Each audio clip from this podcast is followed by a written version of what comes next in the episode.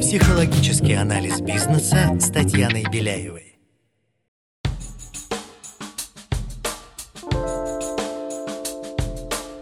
Всем привет! Меня зовут Татьяна Беляева. Этот подкаст о психологических аспектах ведения бизнеса, развития себя, команды и своего дела. Вы будете слышать мой голос один раз в неделю. Будут выпуски, где я рассказываю и разбираю психологические составляющие профессиональной деятельности, отвечаю на вопросы слушателей. И, конечно, будут выпуски, в которых участвуют интереснейшие гости, предприниматели, маркетологи, лидеры команд, творческие личности и профессионалы российского и международного уровня. Вместе мы ищем точки роста, мотивации и стратегии построения звездных команд и экологичных организаций. Бизнес всегда делают люди, а значит в нем так много психологии. Поехали!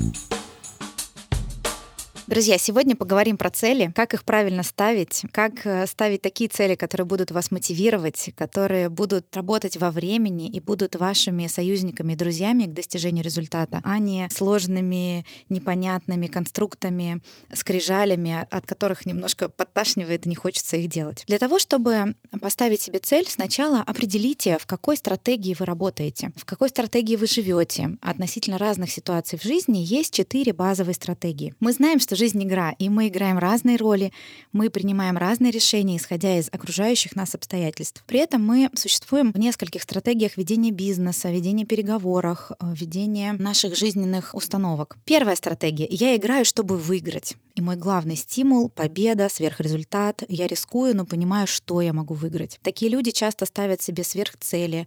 Это такие достигаторы, оборотная сторона, теневая сторона которых — это выгорание, выжженное поле вокруг. То есть есть цель, не вижу препятствий, цель — это важно, и ничто мне больше не интересно. Конечно же, у таких людей страдают а, остальные сферы их жизни, семья, друзья, хобби, здоровье и так далее. Но такая стратегия, она тоже может быть выигрышной, когда вам нужно здесь сейчас получить результат результат. Вторая стратегия. Я играю, чтобы не проиграть. И видите, как по-другому это звучит. То есть меня мотивирует минимизация потерь. Я всячески готовлюсь к появлению волка из леса.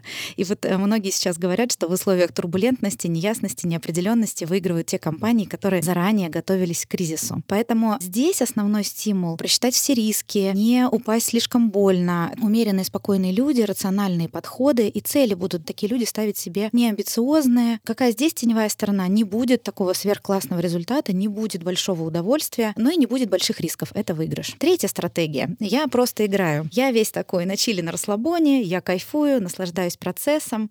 Меня не очень волнуют цели KPI проекта. Мне не очень значимо, к какому результату я приду. То есть зачем вы делаете это дело? Ну, просто делаю, чтобы кайфовать. Самое важное для меня — быть в игре, играть. Таким людям просто нравится этот процесс. Если взять спортсмена, один для себя говорит, я хочу стать олимпийским чемпионом. То есть это стратегия выиграть. Первый вид стратегии. Другой говорит, мне важно не проиграть, не ударить в грязь лицом, не подвести своего тренера, не подвести свою команду, не опозорить свою семью и так далее. Это вторая стратегия. Я играю, чтобы не проиграть. А есть спортсмены, которые говорят, я просто кайфую от своего вида спорта, мне очень нравится. И также и в жизни, и в бизнес-стратегиях есть такие игроки, и цели здесь будут совершенно другими. Получать удовольствие, наслаждаться жизнью, не всегда думая про результат. Но бывает так, что как раз наслаждаясь процессом, мы получаем и результат. Есть еще одна базовая стратегия, четвертая.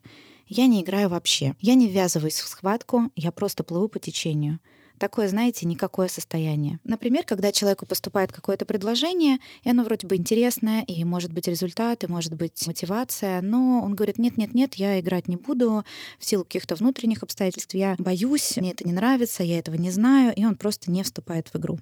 Есть еще, конечно, пятая игра, и она называется «Я играю в чужую игру», но это не базовая стратегия, это скорее вами манипулирует, или вы плывете по течению, даже не понимая, чего вы хотите. Психологический анализ бизнеса.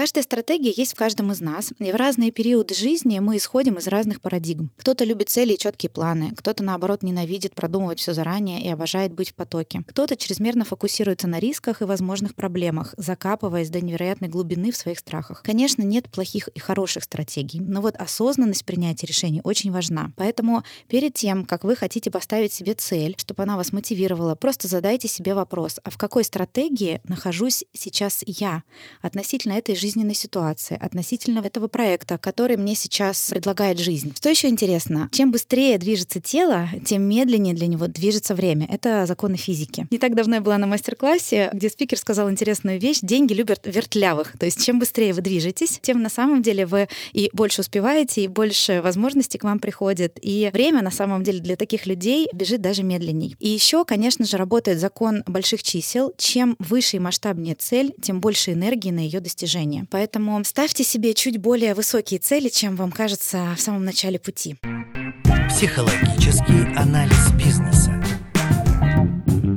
Для того, чтобы понять, куда вы хотите двигаться и поставить цель, которая вас мотивирует, важно понять, а где вы находитесь сейчас. И важно понять, что для вас важно. И часто ко мне на консультации приходят люди, и в коучинге мы выясняем, что, возможно, то, что они заявляют и кажется целью очень значимой, но ничего не предпринимают для ее достижения, ну, это говорит о том, что эта цель просто не важна, она не ваша, может быть, это не ваша игра, вам это не интересно, а интересно сейчас и важно другое. Чтобы понять, что для вас важно, опишите, что вы уже имеете. И это важно на самом деле. Что вы чаще всего делаете, то и важно для вас на самом деле. То, о чем вы максимально часто думаете, это и важно для вас на самом деле. Поэтому, если вы хотите достичь других результатов, больше, шире, масштабнее, по-другому, или развития в разных-разных сферах вашей жизни, вот подумайте о том, каким новым мыслям, чувствам, действиям, результатам вы будете приучать свой мозг. Если вы чрезмерно фокусируетесь на проблеме или на том, что у вас не получится, ну, конечно, вы правы, у вас и действительно не получится, а мозг просто привыкает к этому. Поэтому когнитивные наши способности мы можем ровно так же тренировать, как и мышцы тела. Психологический анализ бизнеса. Как же связана дофамин и мотивация? Для того, чтобы цели вас мотивировали в долгую, важно, чтобы вырабатывался дофамин. Вообще избежать наказания или получить награду — это такие фундаментальные принципы жизнедеятельности нашего организма. Что вообще такое дофамин? Это такой гормон целеустремленности. Он играет очень важную, решающую роль в умении запоминать источники удовлетворения и удовольствия.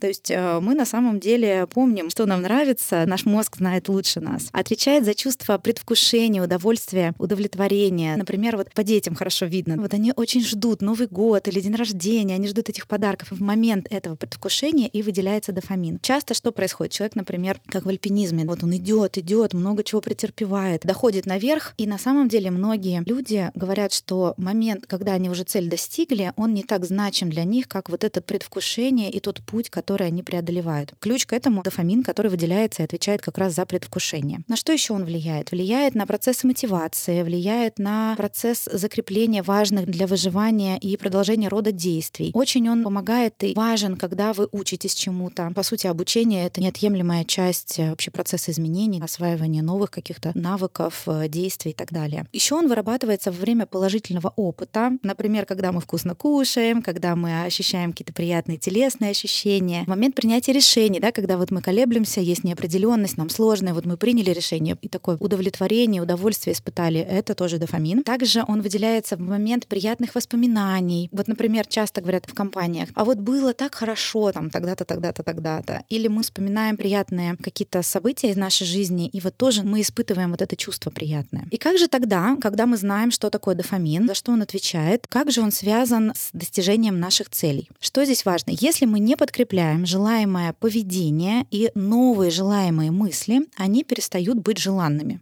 То есть дофамин не выделяется, и мы не очень-то это хотим и не очень начинаем действовать по-новому. Плюс еще есть э, такое сопротивление всему новому, сопротивление изменениями, но об этом у нас несколько отдельных выпусков будет. Для того, чтобы достичь такой важной, большой, интересной цели, подумайте, как вы будете радовать себя, как вы будете праздновать маленькие победы. Вообще с этим делом в нашей такой парадигме воспитания плохо. Мы любители таких больших шагов, больших побед, любители обесценивать наши маленькие результаты. Подумайте вообще, что приносит вам настоящее удовольствие, что придает вам вкус жизни. И вот это имплементируйте, когда вы эту большую цель стратегическую разбили на подцели, декомпозировали их, и вот за каждый достигнутый маленький результат праздновать и радовать себя, свое тело, свой мозг, чтобы дофамин выделялся, и чтобы вы позже получали вот эти воспоминания и подкрепляли вот этими приятными ощущениями организм, чтобы вам было приятно достигать этих целей.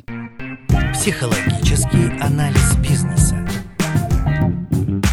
Есть такой способ, как научить обезьяну кататься на скейтборде. Я читала книгу, и вот э, дрессировщица описывала, как она это делает. Обезьяны находятся за ограждением, им туда кидают скейтборд. Они его начинают хватать, бегать с ним. Той обезьянке, которая не берет э, скейтборд, не подходит к нему, дают манго.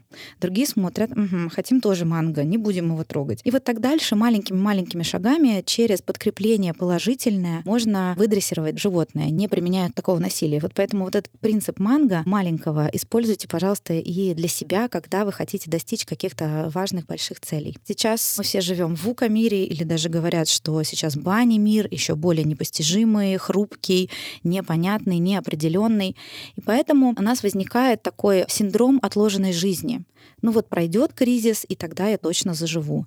Ну вот пройдет эта турбулентность, и тогда я подумаю о том, чего я на самом деле хочу. Но сейчас же нужно выжить, сейчас же нужно как-то обезопасить себя. Конечно, нужно, но нужно и думать и о том, куда я хочу прийти, и о том, кто я, и о том, в чем вообще смысл моей жизни, для чего я здесь, что я по-настоящему хочу. И поэтому что здесь важно? Важно понимать, что никто из нас не был в завтра, никто из нас не был за горизонтом, мы не знаем, как будет. Возможно, будет еще хуже. Это вот как сейчас очень много мемов. Ну, нормально же все было в пандемию. Что началось-то? Поэтому самые лучшие и идеальные условия — это сегодня, здесь и сейчас.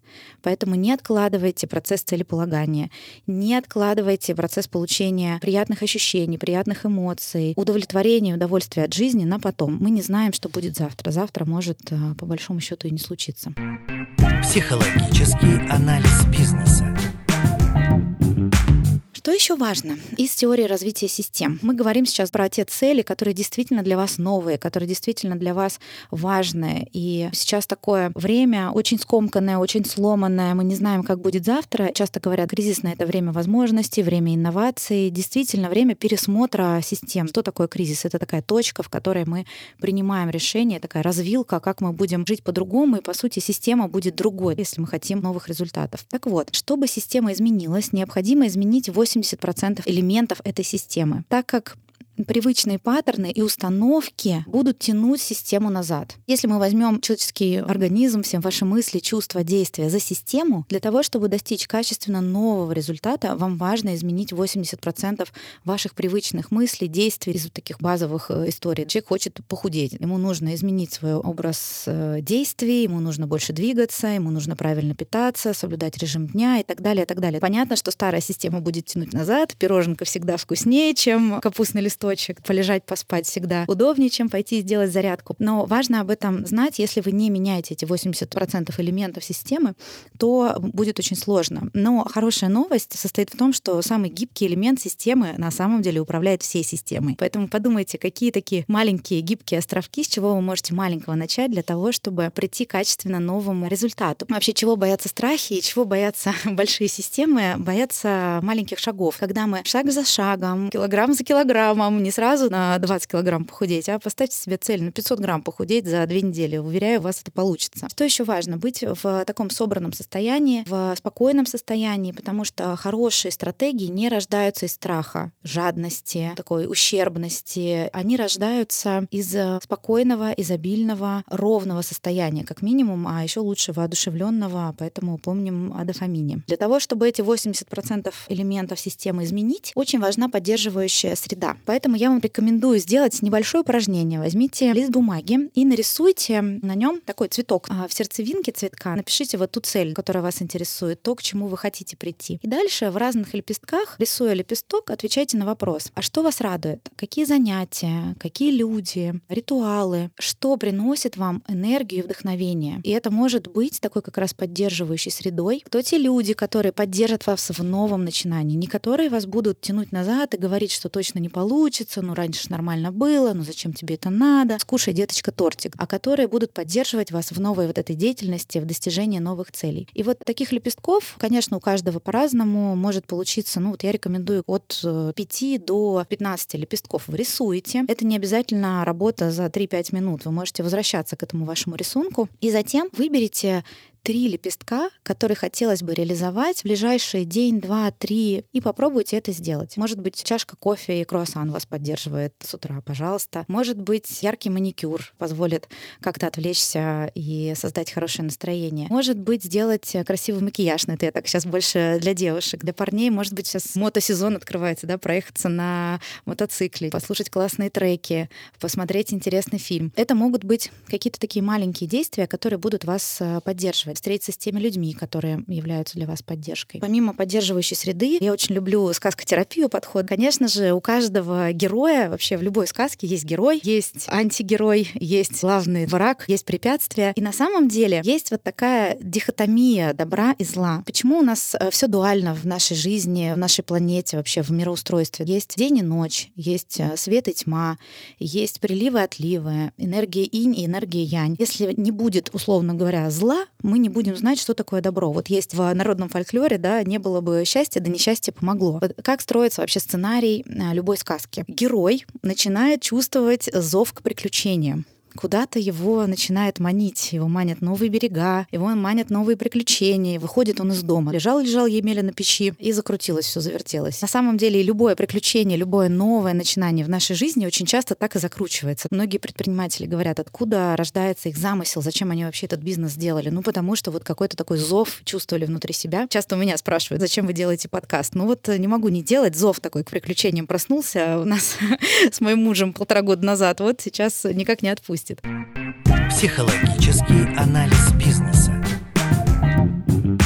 Что дальше начинает происходить? Дальше обычно встречается мудрый наставник, который что-то такое советует. На примере подкаста мы стали встречать очень интересных людей, которые нам помогали, которые нам подсказывали, как это сделать. И вот э, на самом деле часто говорят, на ловца и зверь бежит, предприниматель или человек, вы что-то такое задумали, и как будто то, что действительно важно для вас, то, что является вашей такой глубинной целью, которая помогает вам смысл обретать. И волшебным образом люди говорят, ну вообще даже вот иду и на баннере написано то, о чем я вот думал три года. Или начинают начинают встречаться какие-то люди, вселенная, жизнь, она начинает помогать, подбрасывать информацию под э, нужных людей. Говорят, в нужное время в нужном месте оказаться. Но да, это, конечно, так, но счастье всегда на стороне вот отважных людей, которые все-таки за этим зовом идут. Дальше, после того, как наставника встретили, какое-то появляется такое первое испытание, первый рубеж, первые сложности. Что-то не получается. Но там дальше, преодолевая вот эти препятствия, наш герой обретает неких союзников, друзей. Вот конек-горбунок. Оп, появился у Иванушки конек-горбунок. Э, или у Емели щука. В сказках всегда появляются союзники. И дальше начинаются еще больше трудностей. Что здесь важно? Мы часто привыкаем воспринимать какие-то трудности, сложности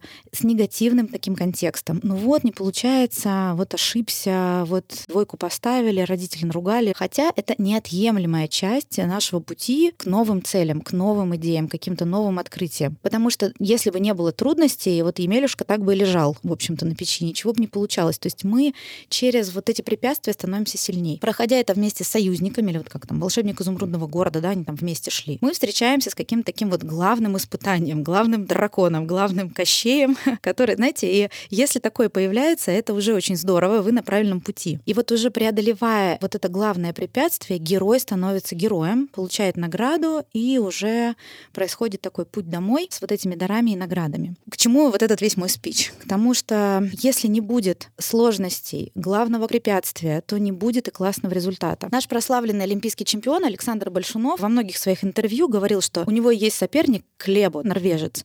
И я даже, говорит, ментально с ним соревнуюсь. И это очень здорово. Не было бы его, такого сильного соперника, не было бы, возможно, и такого упорства и медалей олимпийских. И очень многие спортсмены так говорят. Поэтому, если у вас есть человек, рядом. Вот вы, например, себе цель задумали или какой-то проект, и вы видите, может быть, есть конкурент или кто-то, кто вам доставляет сложности в жизни или внутри компании какой-то вот такой соперник, которого вы воспринимаете, может быть, негативно, пожалуйста, возьмите листок бумаги и с благодарностью напишите, вот какой это человек или какое это такое сложное самое препятствие, которое, кто этот дракон, которого вы преодолеть не можете. И дальше опишите прям эти качества. На второй части листа бумаги опишите, а каким вы становитесь или какой вы становитесь, преодолевая эти препятствия. Более инновационными, может быть, более милосердными, может быть, более гибкими, может быть, наоборот, более твердыми. И вот это такая дорожная карта, как в любой сказке, там, значит, написано, чем можно одолеть этого главного врага, и вот главный герой и его союзники ищут вот эти ключики, как это все преодолеть. Очень круто, если есть у вас такой дракон, но на самом деле, конечно же, главный дракон, он у нас внутри, мы сами себе это рисуем, и когда вам приходит какое-то вот такое видение и понимание вашей новой интересной цели, тут же, возможно, придет и дракон рядом который будет внутри вас говорить, ну, у тебя точно не получится, ну, куда тебе. Поэтому этому всему привет, дракону привет. Просто берем его в свои союзники и понимаем, что без дракона не будет Иванушки-царевича, не будет этих даров и не будет э, такого славного возвращения домой. Вот эти препятствия, которые возникают, это неотъемлемая часть пути героя или вашего пути к вашим новым целям. Это как такая проверка намерений, а насколько я готов все-таки к этому. И вот эти проверочки, конечно, жизнь будет подкидывать. Конечно же, на вот этом новом пути формируется новое я, по сути, новая идентичность. И вот эти препятствия — это такая причина, посылка, триггер к вашему росту и развитию. Психологический анализ бизнеса при достижении вот этого пути, достижения смыслов и новых целей важен ваш фокус внимания. Однажды я слышала такой пример. Представьте, что у вас есть очень вами любимый сервис, который достался, например, от бабушки, или очень долго хотели, такой фарфор, вы его купили, у вас есть этот сервис, вы так радуетесь ему, он такой красивый, вам так приятно держать эти кружечки в руках, из этих тарелочек кушать пирожные. И вдруг у вас чашка разбилась одна. Затем, используя этот сервис, мы смотрим на него и думаем, ну вот чашка разбилась. Берем кружечку и вспоминаем вот о той чашке, которой больше нет. Но если подумать, то как часто в жизни вам нужен полный комплект сервиза? Чтобы шесть чайных пар вы поставили на стол чайничек, но это бывает крайне редко. Поэтому то, где ваш фокус внимания на том, что разбилось или что не получилось, бесконечно долго можно, даже смотря на то, что у вас уже есть, вы вспоминаете о каких-то утратах. Или я могу фокусировать свое внимание на по-прежнему любимом чайном сервизе, по-прежнему удобной красивой кружечке. То есть вот, пожалуйста, следите за вашим вниманием. У нас целый выпуск есть про осознанность, вот там тоже можно послушать, как этот навык формировать вот этого фокусного внимания. Еще в завершении хотела такой пример привести, что, знаете, есть такая тема, выигрывает всегда тот, кому нужнее. Не так давно был чемпионат Европы по футболу, и в финале играли две команды Англия и Италия. У меня супруг очень увлекается футболом, значит, все на большом экране мы дома смотрим. А я, как психолог, смотрела на эту игру, не очень-то разбираясь, конечно, во всех тонкостях. И мне супруг говорит, ну вообще две равные команды. По составу, по мотивации, по уровню. Они не случайно в финале оказались. В общем-то, нет явного фаворита, как часто бывает. Вот в финал они выходят. Я так смотрю и думаю, ну итальянцы выиграют. На чем основывалась моя такая гипотеза? Вот как будто им нужнее. Они вышли на поле с таким вот зарядом, с такой вот значимостью для себя, с такой энергии внутренней, которая невозможно ее не считать. Поэтому при прочих равных, при одинаковых условиях возможных, да, хотя в жизни редко так бывает, допустим, встречаются два конкурента или два спортсмена или два человека с примерно одинаковыми целями и компетенциями, но выиграет всегда тот, кому нужнее. Поэтому будьте, пожалуйста, теми, кому нужнее достигнуть своих целей, новых, ярких, интересных и сделать свою жизнь такой, которую на самом деле вы хотите, а не хочет кто-то другой. Подписывайтесь на нас во всех приложениях, где можно слушать слушать подкасты. Ставьте сердечко в Яндекс Музыке и Apple подкастах. Пишите ваши вопросы, буду рада ответить на них. Это был подкаст «Психологический анализ бизнеса». До скорых встреч!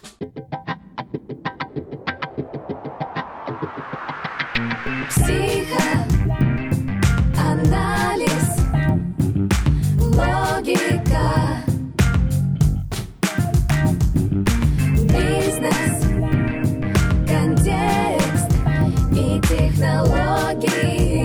Психологический анализ бизнеса с Татьяной Беляевой.